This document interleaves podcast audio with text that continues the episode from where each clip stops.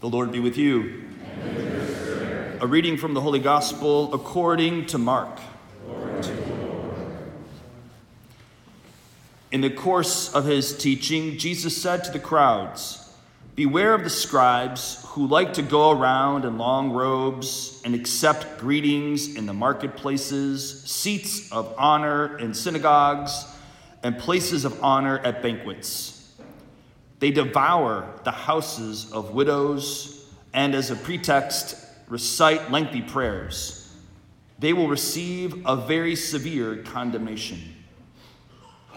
He sat down opposite the treasury and observed how the crowd put money into the treasury. Many rich people put in large sums. A poor widow also came and put in two small coins worth a few cents. Calling his disciples to himself, he said to them, Amen, I say to you, this poor widow put in more than all the other contributors to the treasury, for they have all contributed from their surplus wealth. But she, from her poverty, has contributed all she had, her whole livelihood. The Gospel of the Lord. Praise to you, Lord Jesus Christ.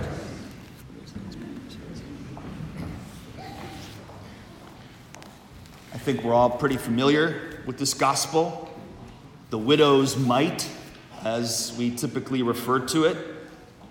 It's a beautiful story just on the surface. Jesus giving the play by play of what's going on and is, is so like Jesus, like God, he's able to see the heart of this woman. And so many other people around him, perhaps even the disciples themselves, are caught up in all of the appearances and all of the activity. And they may have even been impressed, the disciples, with how much money some people were putting in. And, and then here's this poor widow who probably wasn't very impressive compared to all of the other people regarding her clothing or her demeanor, but very humbly, she comes forward and puts in her two cents. And then Jesus says, this poor widow put in more than all the other contributors to the treasury. For they have all contributed from their surplus wealth, but she from her poverty has contributed all she had, her whole livelihood. so I, I think there's an invitation here to go deeper. To go deeper. I think it's safe to say that many of these wealthy people were relying on themselves to save themselves. And that's a danger for all of us. It's something that we all have to be aware of. It's something that we need God's grace to help us get beyond the superficial and to get beyond even ourselves and our own self reliance. And not that being self sufficient is a bad thing. Don't misunderstand me. There's a certain value to being self sufficient. However, there's also a danger. There's also a danger to being self sufficient. If you see yourself as the source of that sufficiency, or even, in this case, surplus. These wealthy people had a surplus of wealth, but it's probably safe to say that they were relying on themselves and their own craftiness. And as Jesus was even alluding to there at the top, he was talking about some of these religious leaders They devour the houses of widows and, as a pretext, recite lengthy prayers. So they were probably extorting money or even just in their own greed, asking for more than they needed from the people. So again, they were not relying on God or trusting in God, but in themselves. So this woman, from her poverty, contributed all she had. So I think that's the key for us is to get in touch with our own poverty, which is hard to do. The Alleluia verse today, sung so beautifully by our choir here, was from the Sermon on the Mount, Matthew's Gospel. Blessed are the poor in spirit, for theirs is the kingdom of heaven. Blessed are the poor in spirit. It was the first thing that Jesus said to kick off his Sermon on the Mount. So, the first line from his most famous and arguably his most important sermon was this Blessed are the poor in spirit, for theirs is the kingdom of heaven. Being poor in spirit refers to a certain disposition, a certain attitude, one of faith, one of humility. I don't think you could be truly humble without having faith. Because if you didn't have faith in God, who else are you going to trust? Who else are you going to rely on? What else would you rely on? I don't know.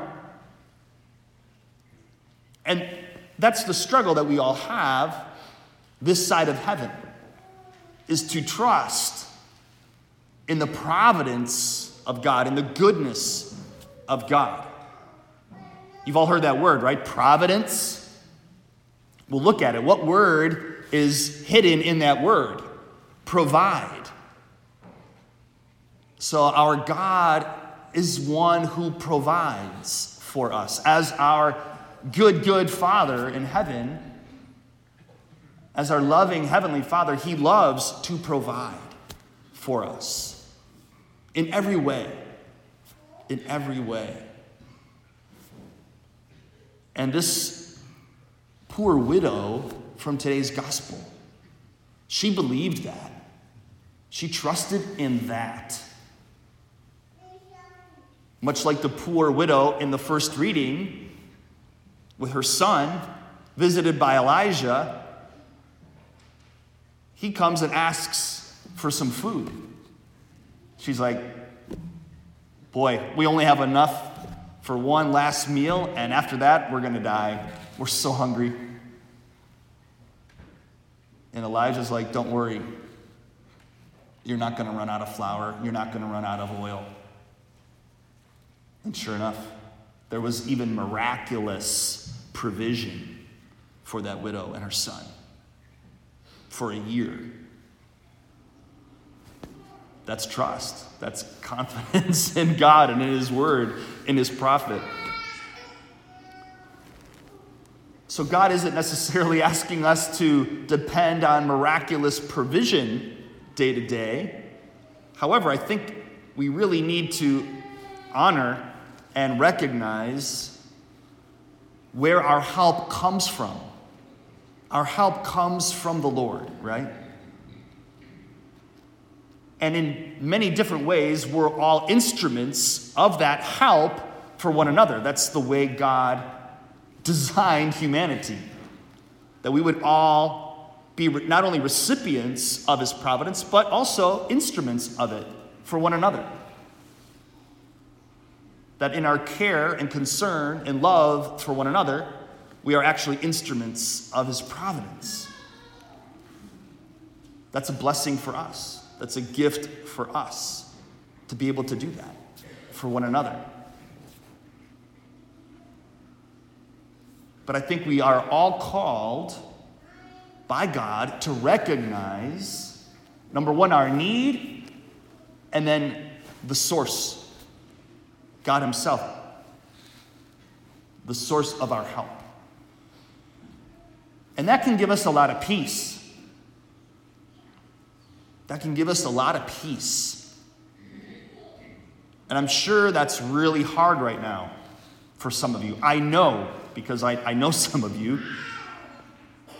Yeah, I know some of you are really having a hard time right now because of situations in your job and everything going on right now in our culture, in our society, with the whole pandemic and so on and so forth. And things are definitely, things have been shaken up. And people are worried about their jobs. Some people are losing their jobs. And that's hard. And it can really, I think, cause people to question God's providence for sure. And so we need to pray about that. We need to come to support one another. I don't think we should be ashamed of being needy, of being poor, of, of needing to ask for help. We shouldn't be ashamed of that. I know it can feel shameful, especially for men of a family. It can, it can be a source of great shame.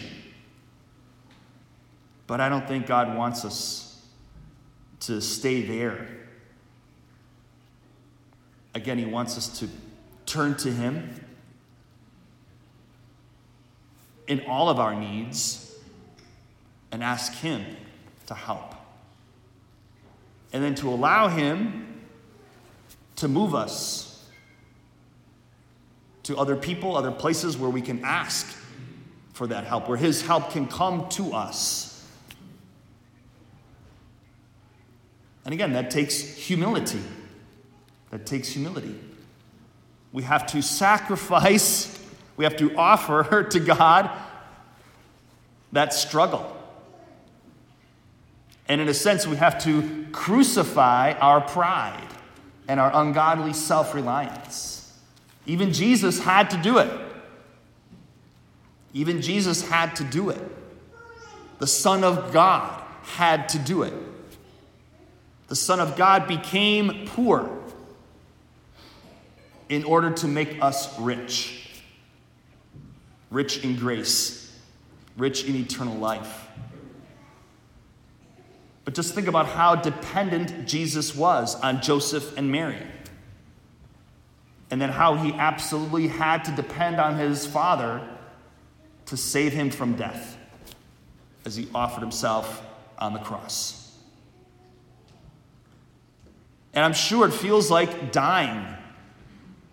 It is. It's dying to yourself. That's what Jesus that's what Jesus is talking about in the gospel. When he says that the, this, the unless the seed falls to the ground and dies, remains just a grain of wheat. But if it dies, if that grain of wheat falls to the ground and dies, then it can open up and bear fruit. It can germinate and grow and bear fruit. One of those gospel paradoxes. The gospel is full of paradoxes. We have to die in order to have life.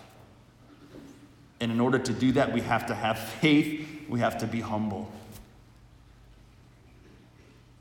But of course, that means that we have this trust that we're not just abandoning ourselves to nothing Nobody would abandon themselves to just nothing. But we're abandoning, abandoning ourselves to the Lord. And He is trustworthy, He is faithful and true. So let's ask Him today for that greater faith in Him. Let's ask Him to help us all get in touch with our own poverty, our own need for love. First and foremost, we all need to be loved. And God absolutely wants to fulfill that need. And then, yes, we have all of these other needs, material needs, and so on and so forth. God also wants to provide for that. And He will do that through each and every one of us at different times in different ways. So let's pray that we can all answer the call when God calls or when our neighbor calls, that we would answer the call to help and to give what we can, to offer ourselves in faith and in love, just as God has offered Himself to us.